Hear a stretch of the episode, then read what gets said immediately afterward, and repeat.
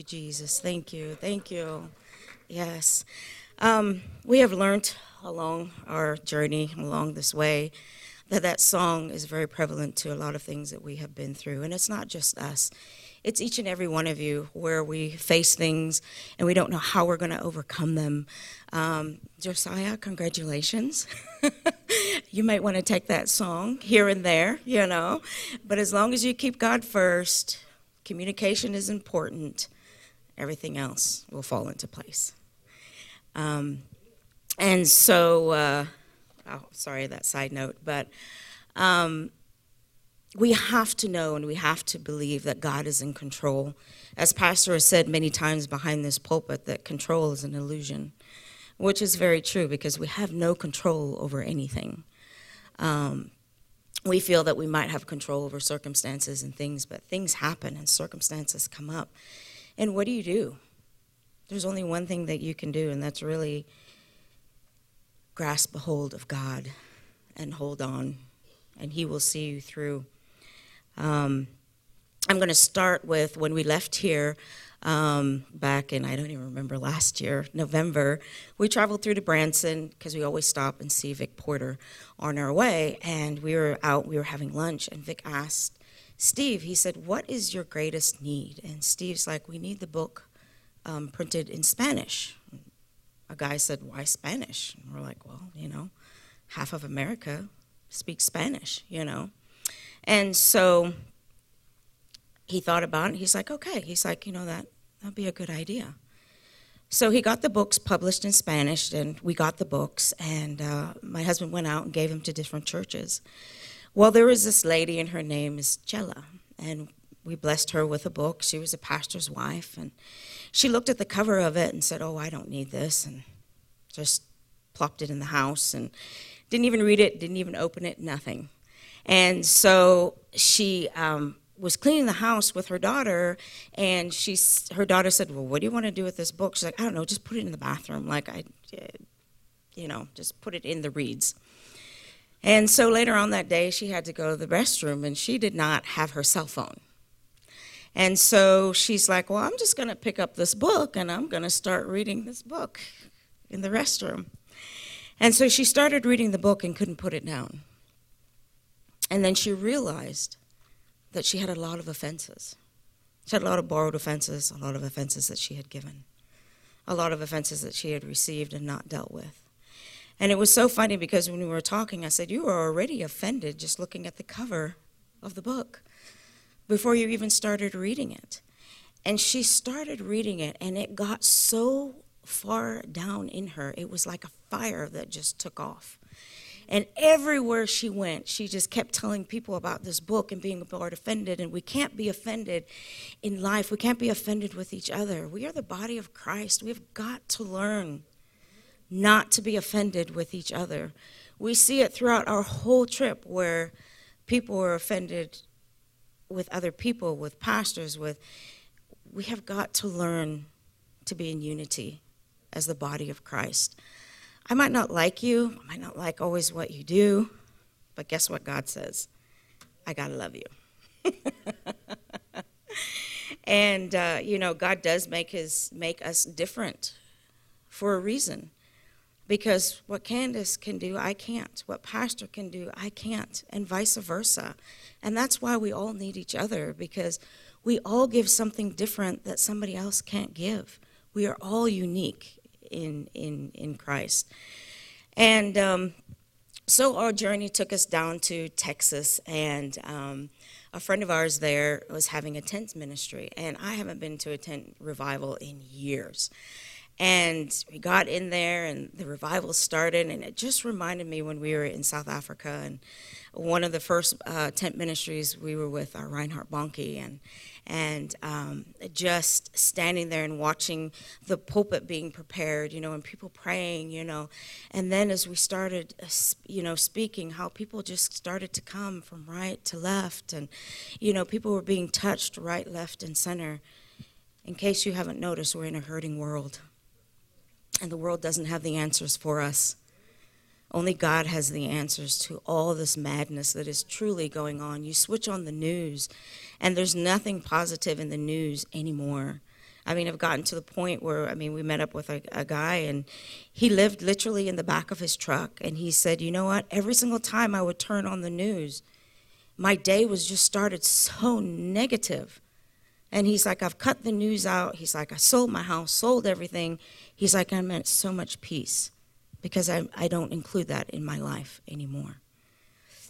And so, you know, as we have traveled and we have gone and we have seen, you know, there there's so much of that, you know, that is going on where, you know, um, there is, and I'm sure my husband will probably get into it a little more, but, you know, we stand here and we think that things are not in our backyard, but they are in our backyard. We need to open our eyes and we need to be educated and we need to know what is really going on in our backyard. You know, we were down in uh, Douglas, Arizona, and uh, despite what the news says that says our borders are secure, our borders are not secure.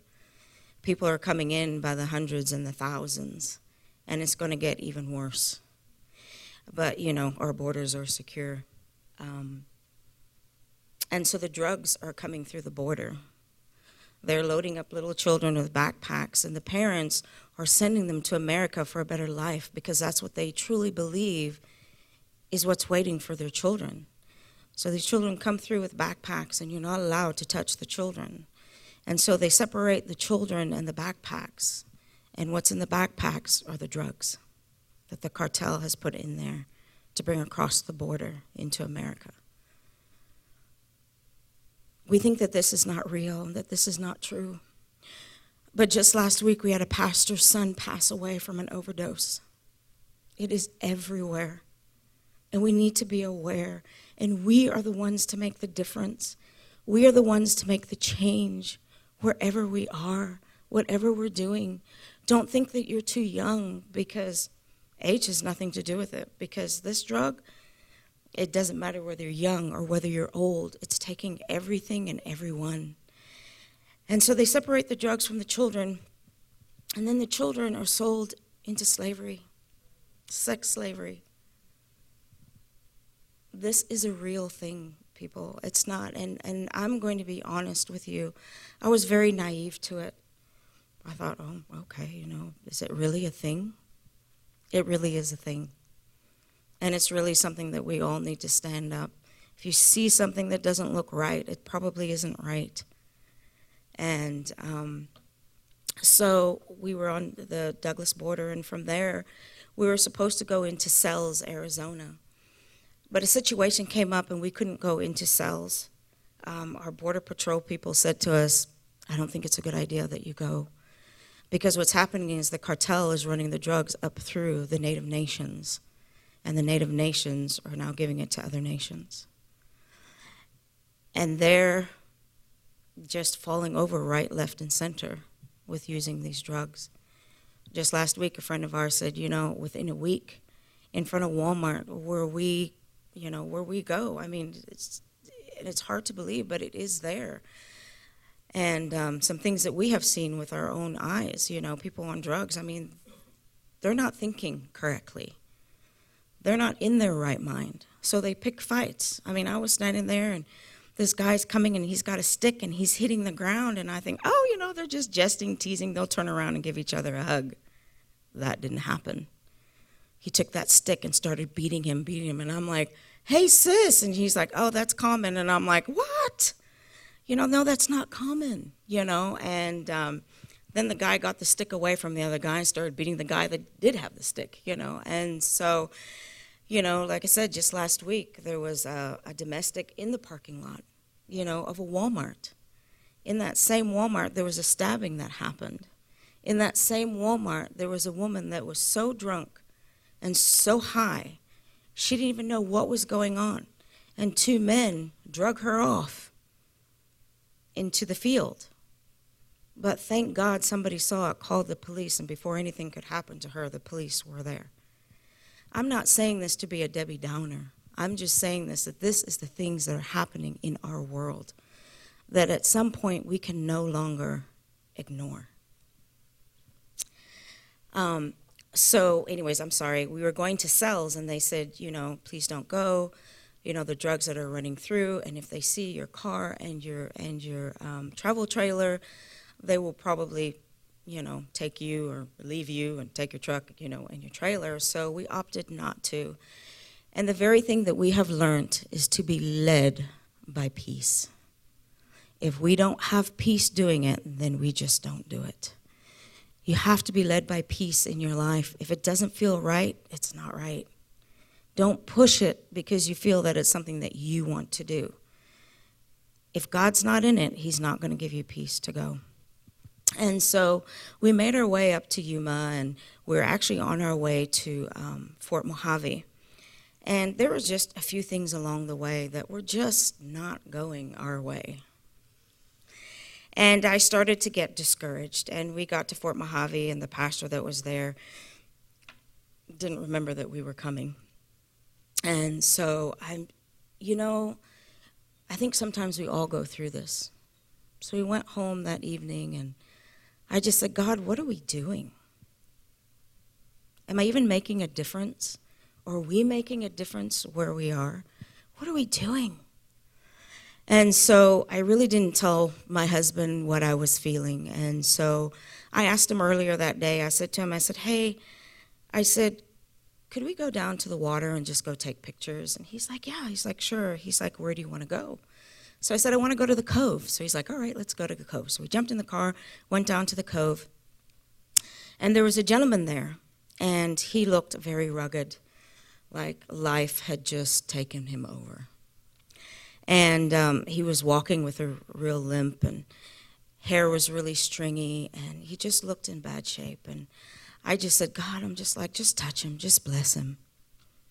So I went down to the water, and this gentleman has a stick, and he's just going along the water, and he's hitting the water, you know, and just dragging, dragging the stick behind him. And um, I finished taking my pictures, and I walked to the car, and we have snacks in the back of our car. We always carry some sort of snacks, and I just felt in my spirit that I needed to collect some snacks for this gentleman because at that point then he was in the in the dumpster looking for things and so at about that time steve comes and he's like hey we need to and i'm like i'm on it he's like all right so he gets his wallet out and he has a five dollars and i'm like five dollars doesn't buy anything anymore you know and so i look in my wallet and i have a ten and about that time our granddaughter called and you know when our grandbabies call we kind of okay, I'm going to talk to my grandbaby. So I did, and I sent him back out. And before that, God had spoke to Steve and said, "What if that was me? What would you do?" And Steve was like, "I would feed you, and I would give you what I have in my wallet." So Steve went off, and I was busy talking to our granddaughter on the phone, and you know, and I can see them, and I'm watching the conversation, and I see that my husband's countenance starts to change, and I'm like, what is going on? And um, Steve comes back, and he has this bewildered look on his face. And I'm like, babe, I'm like, what's wrong? And he's like, you're never going to believe this. And I said, what? And he's like, he knew my name. I said, what? Hold on. I said, how do you know him? He's like, I don't know who he is. But he said to me, he said, Stephen. And he's like, and it shook me to the core. I'm like, yeah, it would shake me to the core too. And I'm like, so, you know, my husband was the chief chaplain in the state of Illinois. So I was like, was he an inmate? Was he someone from your past life? He's like, Tina, I do not know who this man is. I cannot recollect who this man is. And so Steve blessed him with the money and snacks that we had. And so he said, I would like to sing a song for your wife. So Steve's like, You will sit in the car, you will lock the door, you can have the window down, but you will not get out. I was like, Okay, all right, you know, it's okay, all right. So we pull the car around, and this gentleman takes out his guitar and he starts playing. And in that moment, when he started playing his song, I just started crying. Because what I had felt earlier was that, Lord, what are we doing? What are we touching anybody? Are we doing anything? And in that moment, God showed me that sometimes we don't always see what is going on, but I'm working in the background. And you don't always have to see what's going on. But just know that when I am in it, it is working. And so I was like, okay, God. And he finished his song, and I remember what my husband said, but I didn't really listen to that. I kind of flew the door open and I said, Everybody needs a hug, you know. And so I run and I give him a hug, you know, and Steve's like, he's there, and then Steve hugs him, you know, and and um, never did see the gentleman again. Don't know where he went to, you know. Um, but those are the things that God will do, and He's no respecter of person. I don't believe that He, you know, I no, I do. I do believe that He did it because at that point, you know, believe it or not, even though I was standing there questioning, I was more in self pity. You know why? We've been going through so much, and we've, you know, we've gone nine thousand miles, and so far, you know, the last three stops have just been a wall. God, what are we doing? You know, and so, or are we making a difference? And so, you know, I believe that God always shows us, just in little glimpse or just a little thing of encouragement that might have not. I think we, I think He encouraged us more than what we did Him. But I'm sure He felt the same way. Someone went out of their way, regardless of how I looked because he looked rough, to say, hey, we love you enough that we are going to give what we have to you and send you on your way. And um, so I'm going to stop with that, or else um, I will continue on, and my husband won't have enough time to um, speak um, and what God has put on his heart. But I do want to thank each and every one of you for your prayers, for your support it means the world to us. Um, what you know, what God has has called us to do is not always easy, and I think you know we have we have seen the good, the bad, and the ugly. You know, um, we have seen uh, a drug transaction happen in in front of us. I happened to be down on the campground and um, I heard a car pull up, and then I heard another car pull up, and I said to Steve, I said, There are two cars over there. And so we kind of went with the golf cart over there and, and we took a look and Steve's like, let's just stay right here. Well, here this guy comes out with this huge tactical bag, puts it on the ground, and then walks it around to the guy's car, puts it in the car. Then this guy comes out with two big yellow jugs and puts it into his car. And I'm like, hold on. I said, is this really happening in front of us? Steve's like, mm hmm. I said, So what do we do? He's like, We just stay right here and we don't get involved at all. So I'm like, Okay.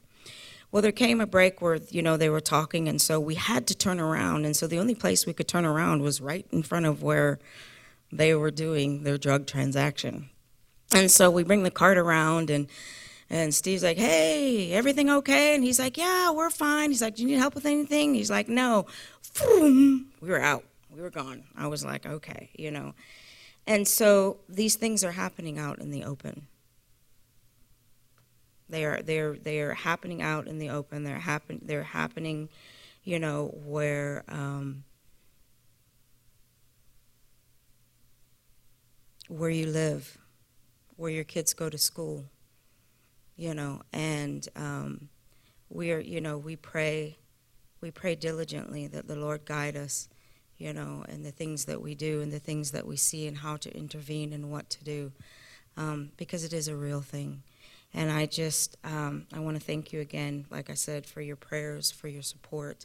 Continue praying for us as, you know, um, we're going up to Wyoming in August um, to the uh, Rap- Arapaho Shoshone Reservation. My husband's better with that than, than I am. I can never pronounce all the words, but um, I just want to say thank you, and um, we appreciate and love each and every one of you. Thank you.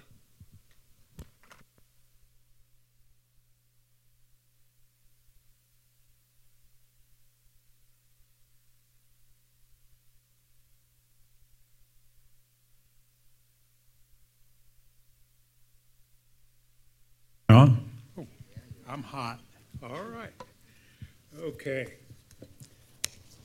Before we get started with this morning's message, I would like to uh, read to you from Romans chapter 23, and verse number 7. And I want to pay particular attention to the latter part of verse number 7. It says, Respect, uh, respect to those you owe respect, and honor to those you owe honor. Pastor Ron, I'd like you to stand up for just a second. Yes, yes, yes. Church, let's show honor to whom honor is due. Our pastor, Pastor Ron Coleman. God bless you, Pastor.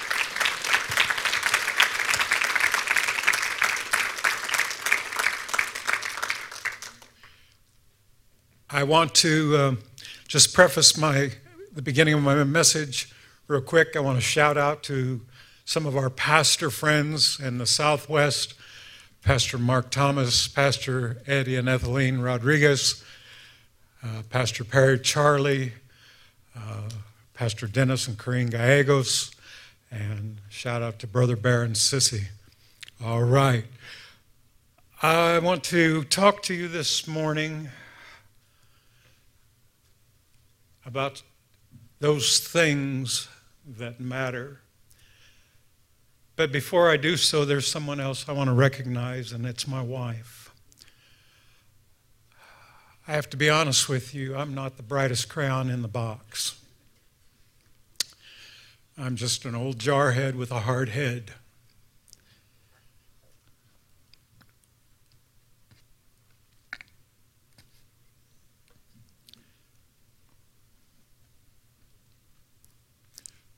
My wife has taught me more about love, grace, and true servanthood with kindness than anyone I have ever known or met. I've seen it in action in her, and I don't say that because she's my wife, but because it's true. And I am highly blessed of God to call her my wife my partner, my best friend. Thank you. You have your Bibles open with me to 1 John chapter 4. And I Holy Spirit woke me up and was speaking to me and he said, "You know, There are things in life that we think that matter, and then there are things in life that truly matter. And I think more times than not, we think on the things that we think are important instead of the things of what God's Word says are important. And this morning, I want to kind of reel your focus in, and I want to hopefully narrow your vision to see what it is that the Holy Spirit has shown me so that we can f- be focused on those things that are important. And I'm going to start in 1 John chapter 4 and I'm going to read verses 7 through 20 and it says, "Dear friends, let us love one another." because love is from God, and everyone who loves has been born of God and knows God. The one who does not love does not know God because God is love. God's love was revealed among us in this way God sent his one and only Son into the world so that we might live through him. Love consists in this not that we loved God, but that he loved us and sent his Son to be the propitiation for our sins. Dear friends, if God loved us in this way, we must also love one another. No one has ever seen God. If we love one another, God remains in us and his love is perfected in us. This is how we know that we remain in him and he in us. And he has given assurance to us from his Spirit. And we have seen and we testify that the Father has sent his Son as the world's Savior. Whoever confesses that Jesus is Son of God, God remains in him and he in God. And we have come to know and believe that God has that God has for us and to believe the love that God has for us. God is love, and the one who remains in love remains in God, and God remains in him. In this, love is perfected with us so that we may have confidence in the day of judgment. For we are as he is in this world. There is no fear in love. Instead, perfect love drives out fear because fear involves punishment. So the one who fears has not reached perfection in love. We love because he first loved us. Catch this. If anyone says, I love God and hates his brother, he is a liar. Let me repeat that. If anyone says, I love God, yet hates his brother, he is a liar. Now, I'll be honest with you. I, I have a tendency to uh, get in the flesh. I know none of you do that, and I know that you guys are all saved, sanctified, filled with the Holy Ghost, and you have all these precious Pentecostal moments in your life. But there are times when I just want to whip somebody's behind. There are times when I want to be real, okay? And that over the years has gotten me in much trouble with my pastor, you know, and, and I love him, and you know, we've, we've debated, and he's always been right. And I would give him excuses why I would fight, and he would give me excuses why I didn't need to defend myself. And I would look at him, and he would look at me, you know, and I, I just thank God for your persistence and not quitting and giving up on me. I also want to thank Brad and Tony for having my back at the prison. So, but it says here if anyone says, I love God, yet hates his brother, he is a liar. For the person who does not love his brother he has seen cannot love the God he has not seen. And we have this command from him the one who loves God must also love his brother. Now, I want this is this is from the S the ESV version the enhanced Steve version. That doesn't mean that I have to come around and be your best buddy, but I have to love you. I may not like you, but I have to love you. You say, how can you, how can you love me and not like me? It's difficult. I'm just keeping it real. Hey, look, you all, you know, if, if we're going to be real about this, let's, let's just be real, okay? I know there's some people that don't like me. I find that surprising, Brad, that there are people in this world who just don't like me. But you know what? That's okay because you know what? I struggle with the same difficulties. Why do I do that? Because you know why? I don't always walk in the spirit, I walk in the flesh many times. Just like you do. Some of you all are some of the most fleshly people I've ever met. I'm just kidding. Lighten up. All right. If, if you got, if, if the Holy Spirit convicts you of it, then repent. But I'm just teasing. But I'm speaking about myself. You know what? I'm a work in progress. And my work is not, the work that the Holy Spirit has begun in me is not complete. My salvation is complete. I am completed in Jesus Christ the penalty that Jesus Christ paid for me on the cross of Calvary has paid for all of my sins. But you know what? I have, I have come to this conclusion by the Word of God and from the Holy Spirit speaking into my heart that I must look and do those things that matter. And what are those things? Proverbs 31 verses 8 and 9.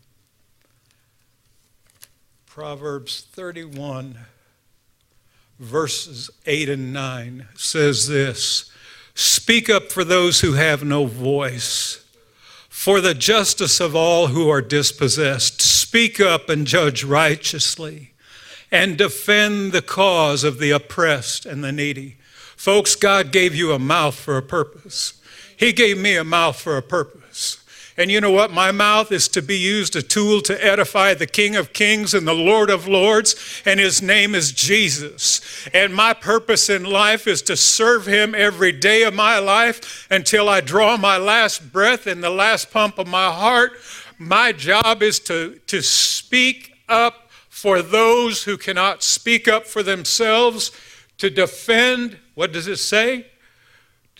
For justice, speak up for those who have no voice, for the justice of all who are dispossessed to speak up, judge righteously, and defend the cause of the oppressed and the needy.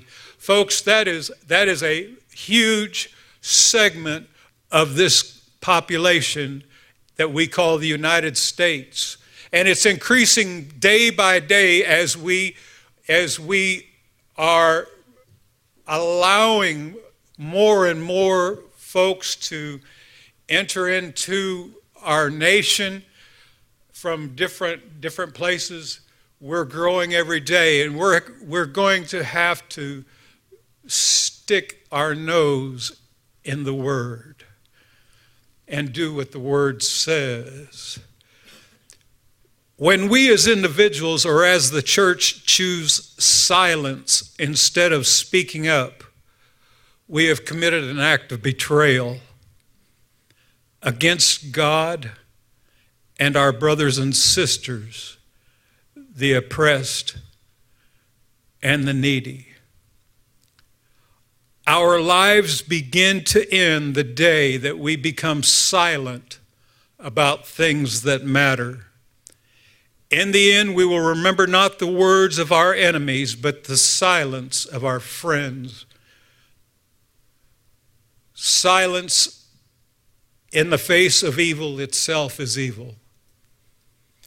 God will not hold us guiltless.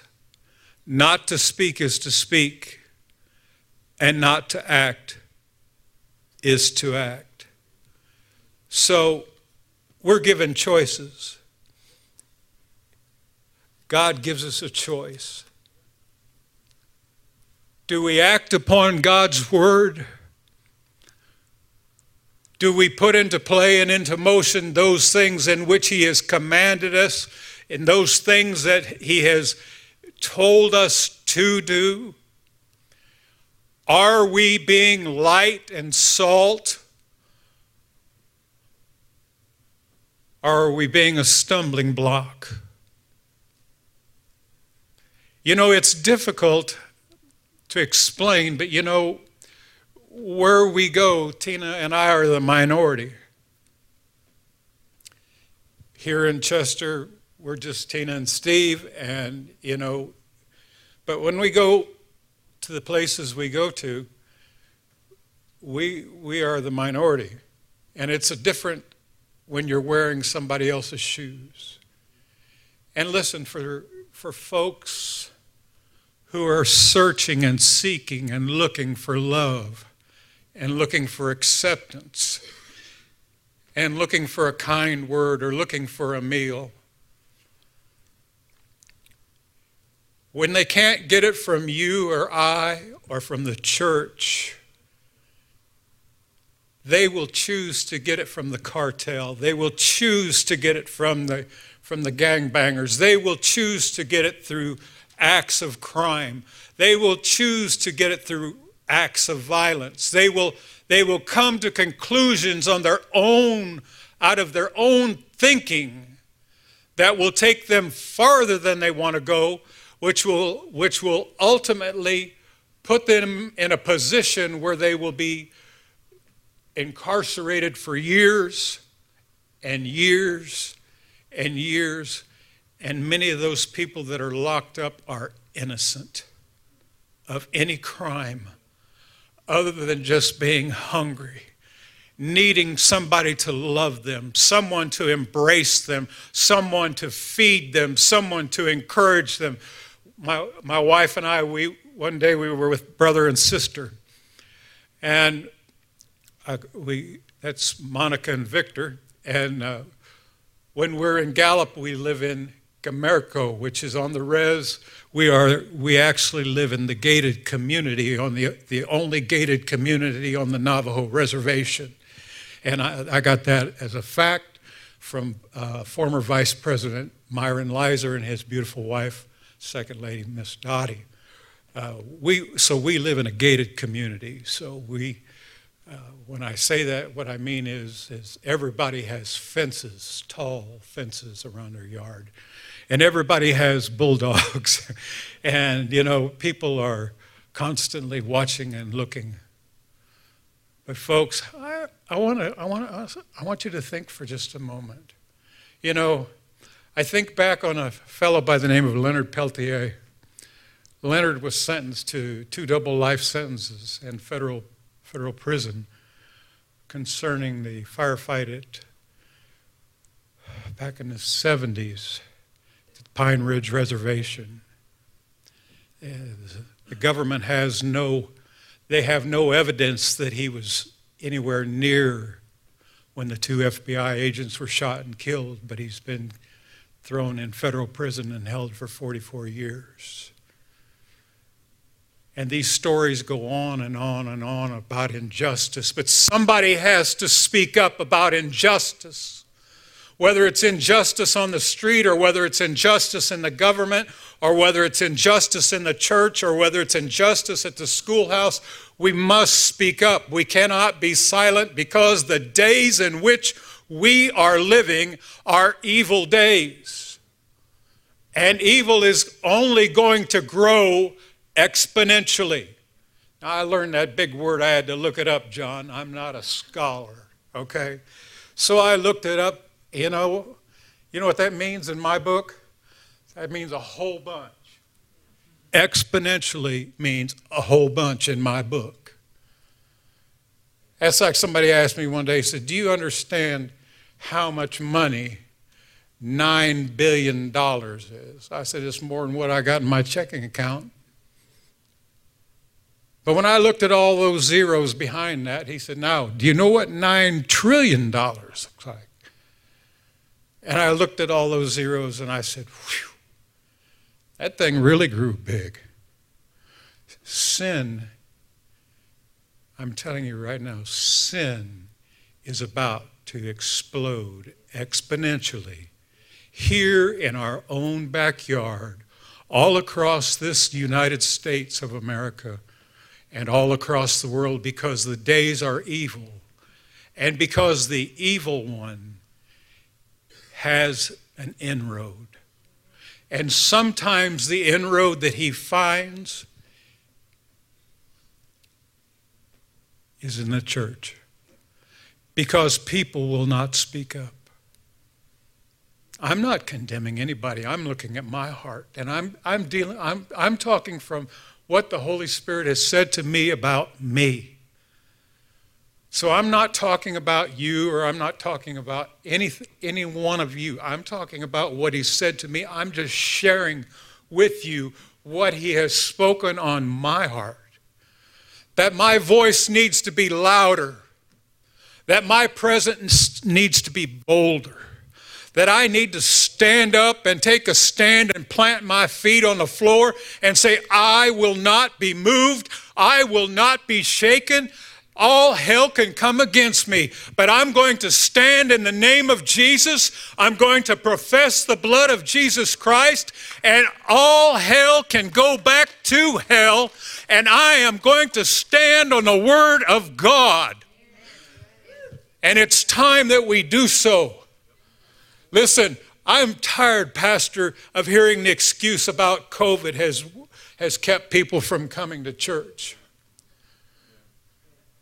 We traveled all of Arizona last winter. We were asked by a denominational headquarters, very large denomination, if we would if we would go to all of their 91 churches in Arizona, native churches, and we would minister. Well, the nice thing about Arizona in the winter is there's some places you can't drive to. so that cut it down to about 61.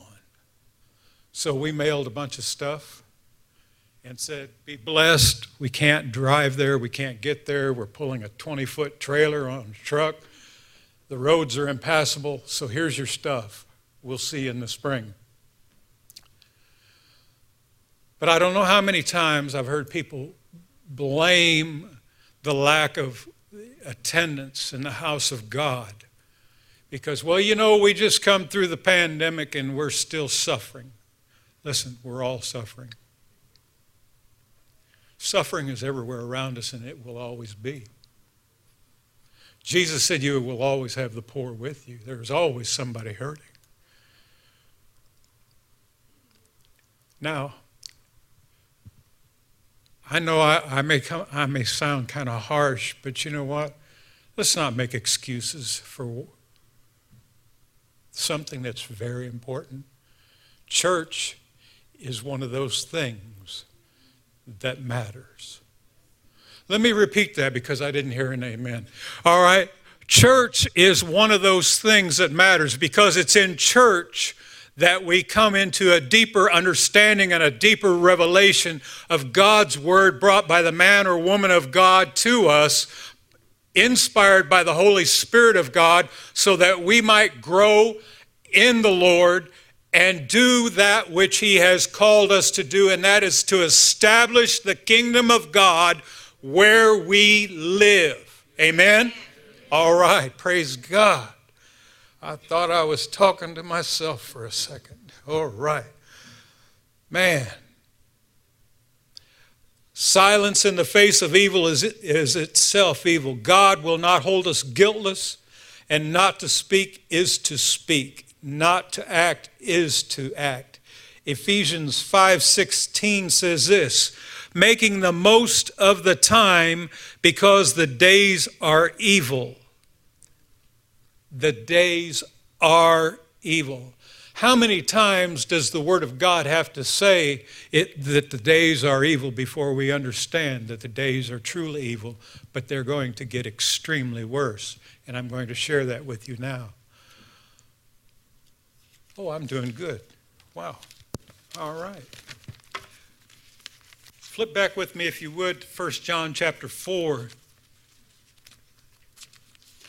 First 1 John chapter 4 verses 1 through 6 it says dear friends do not believe every spirit but test the spirits to determine if they are from God because many false prophets have gone out into the world. This is how you know that the spirit of this is how you know the spirit of God. Every spirit who confesses that Jesus Christ has come in the flesh is from God but every spirit who does not confess Jesus is not from God. This is the spirit of the Antichrist. You have heard that he is coming, and he is already in the world now. You are from God, little children, and you have conquered them because the one who is in you is greater than the one who is in the world. They are from the world, therefore they say, Therefore, what they say is from the world, and the world listens to them. We are from God. Anyone who knows God listens to us. Anyone who is not from God does not listen to us. From this we know the spirit of truth and the spirit of deception. When John penned these words, this scripture, he says here, many false prophets have already gone out into the world. Verse 1. And then he goes down into verse 3 But every spirit who does not confess Jesus is not from God. This is the spirit of the Antichrist. You have already heard that he is coming and he is already in the world now. The spirit of the Antichrist is already here. Hello. He's already here.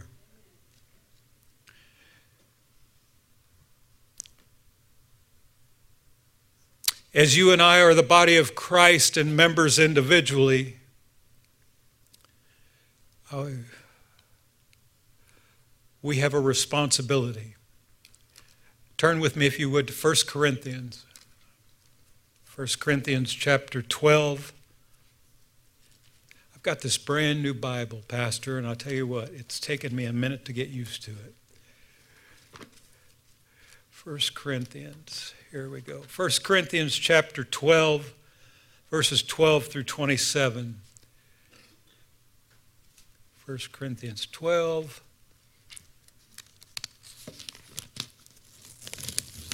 My post-it notes are in the wrong place. 12, 12 through 27. For the body is one, and, and though and has many parts, and all the parts of the body, though many, are one body, so also is Christ. For we are all baptized by one Spirit into one body, whether Jews or Greeks, whether slaves or free, and we are all made to drink of one Spirit. So the body is not one part, but many.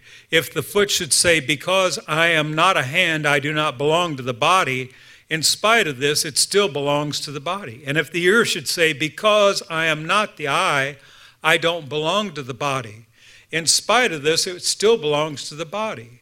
If the whole body were an eye, where would the hearing be? If the whole body were an ear, where would the sense of smell be? But now God has placed each one of the parts in one body just as He wanted. Folks, you and I have been placed where God needs us to be. Let me say that again. Where you're at, right here, is where you belong until don't and don't and don't get up and move until the holy spirit confirms and confirms and confirms and confirms that it's time to go.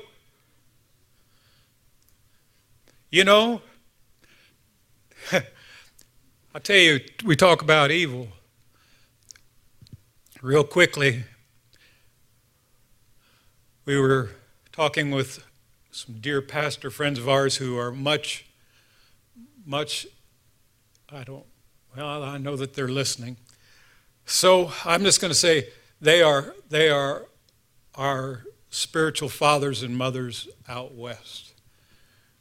Are, and we love and respect them deeply. And we were speaking to them and we said, you know, what what is going on out here? Because the dynamics of just not only the geographical dynamics but the spiritual dynamics. You know i know pastor has taught and many others that have been here have taught on territorial spirits and they're real things. And and you know we are seeing people jump from church to church to church to church always jumping and never staying put, never learning, you know, always speaking but never learning, always speaking but never hearing. You know, my father in law said to me one day, he said, You know, one of the greatest pieces of advice I can give you, and I, see, I saw him live this out, is be quick to hear. Be quick to hear and slow to speak.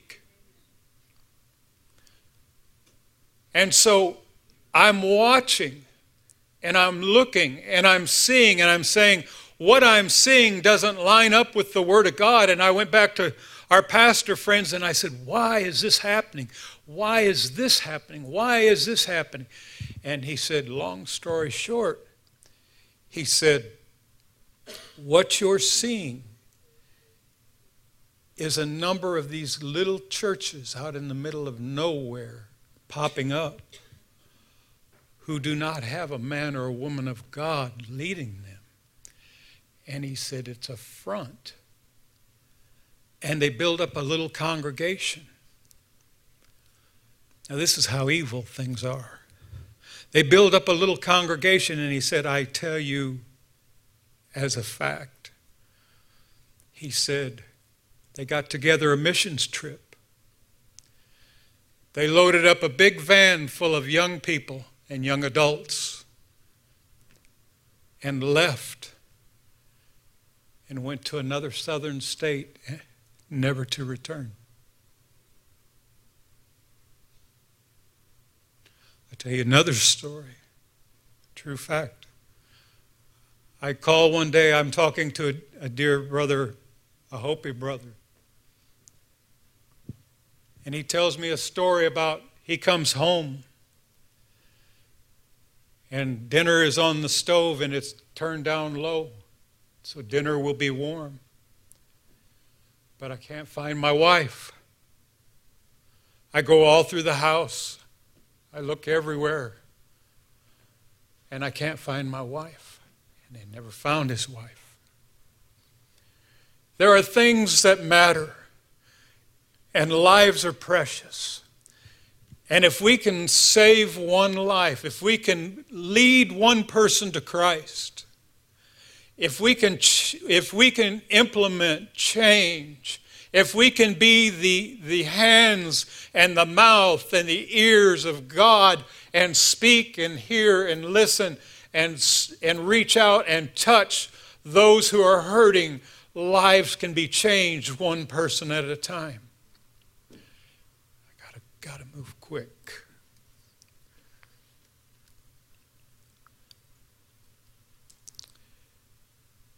First Corinthians 12, as I was reading, it says this. Let me find my place. I'm sorry, I apologize.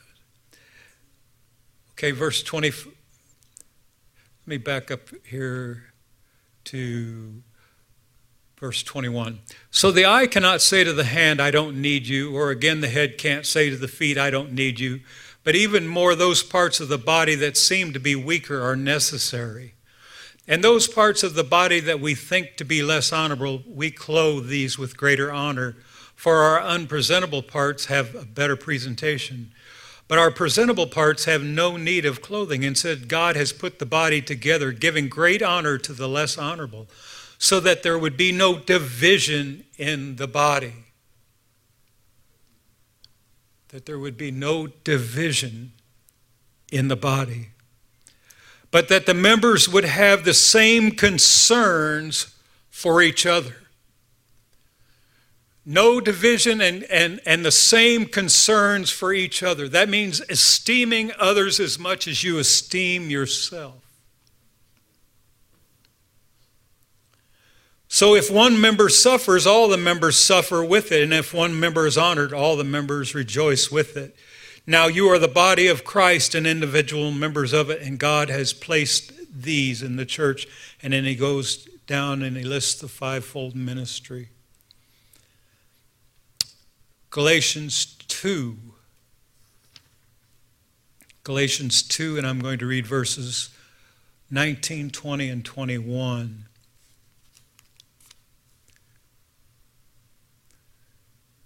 For the law, for through the law I have died to the law, so that I might live for God.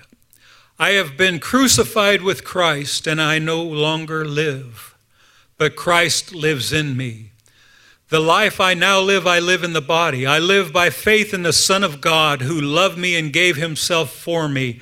I do not set aside the grace of God, for if righteousness comes through the law, then Christ died for nothing. I want to go jump back up. I have been crucified with Christ, and I no longer live, but Christ lives in me.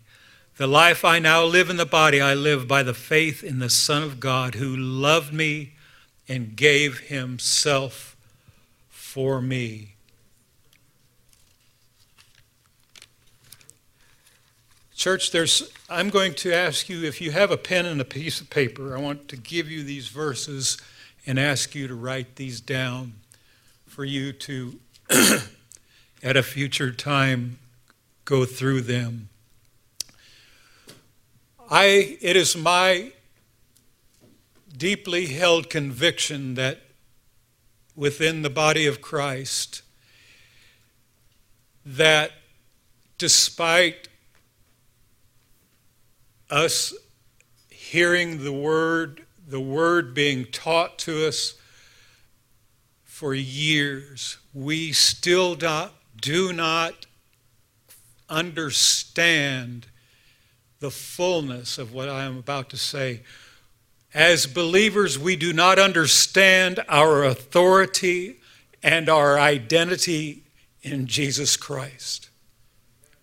I'm going to repeat that. It is my sincerely held belief that, in spite of all the teaching and preaching for all the men and women of God who have stood where I am standing this morning, I, I, and, and, and I, I could go through their names Ken Gaub, Elias Malki, Hilton Sutton, Albert Willis, and the list goes on. My father in law, Pastor Charles, Pastor Betty, Pastor Connie, for all the preaching and the teaching, and Pastor Ron, for all the preaching and teaching that we have received, I believe that we have yet to come into a fullness of understanding of our authority and identity in Jesus Christ. Please write down 2 Corinthians chapter 5 verses 17 through 21.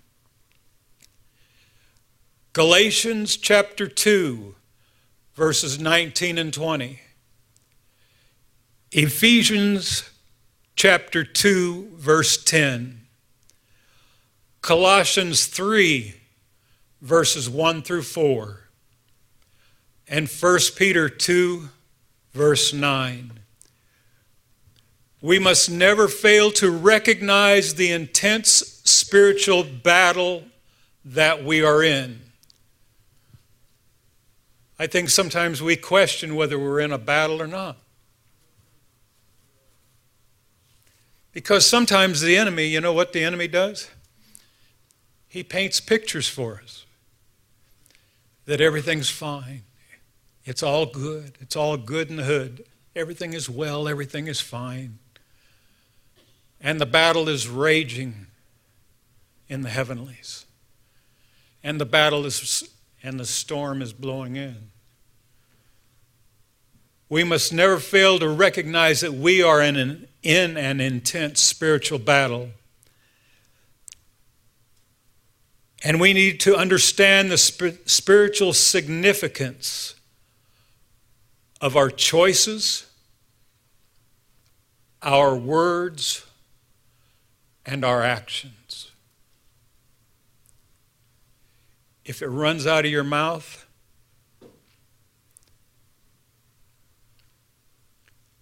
if we act upon it, our choices, our words, and our actions impact our life greatly in the realm of doing spiritual warfare. And in closing, I want to say this again. Our lives begin to end the day that we become silent about things that matter.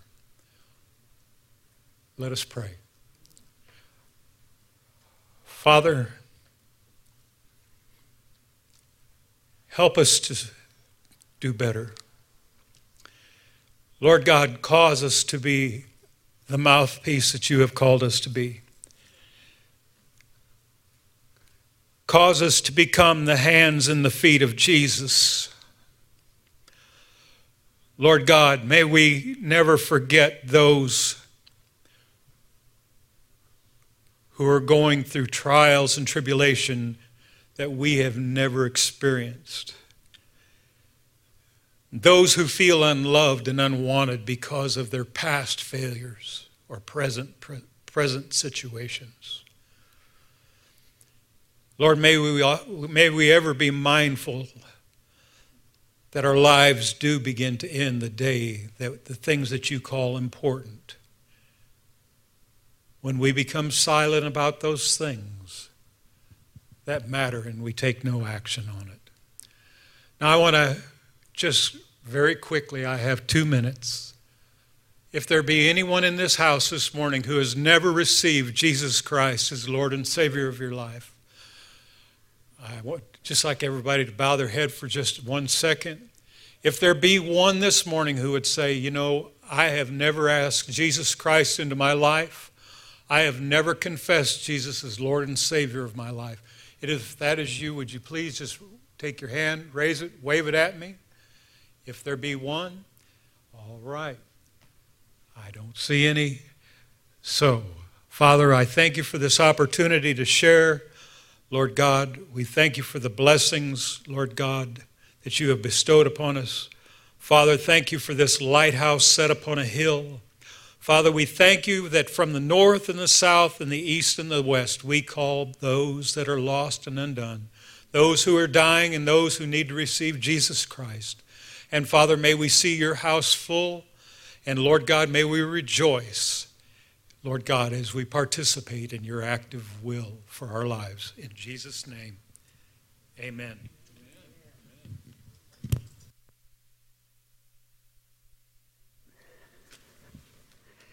Thank you, Steve. We want to take up a love offering uh, to help them continue on. It's a whole different world where they go, folks. It's not like it is here. But it's so true. Uh, so many times we allow things to go on that shouldn't be going on, and we should be speaking out about those. There's no doubt about that. Uh, if you're writing checks, write them to Grace Church. They'll receive everything you write. Uh, guys with the buckets, let's go ahead and come on up. Father, we thank you. Father, it's so true. If we just would speak the word, live the word, and be the word, and not take offenses like Tina was talking about in situations and circumstances, but just be a forgiving person, we could see changes everywhere, Father. Father, we thank you that you give us extra money to be able to bless them, that they could uh, travel and do the things that they're doing and help them meet their needs. Help us to go with them with our finances, Father, and we thank you for it in Jesus' name. Amen. Guys, let's go ahead and pass the bucket.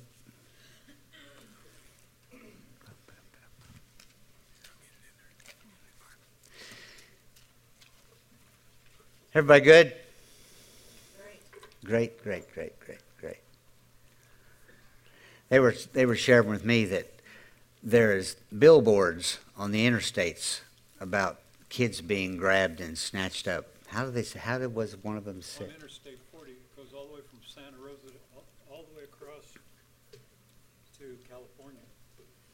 One of the most highly traveled trafficking areas. Interstate 40 going to California, highly, highly, how do you say it? It's where kids get grabbed the most. The trafficking goes on. Uh, we don't realize, folks, it's right in our backyard. Real, real quick, we're, will be going to the Arapaho Shoshone Reservation, uh, what date?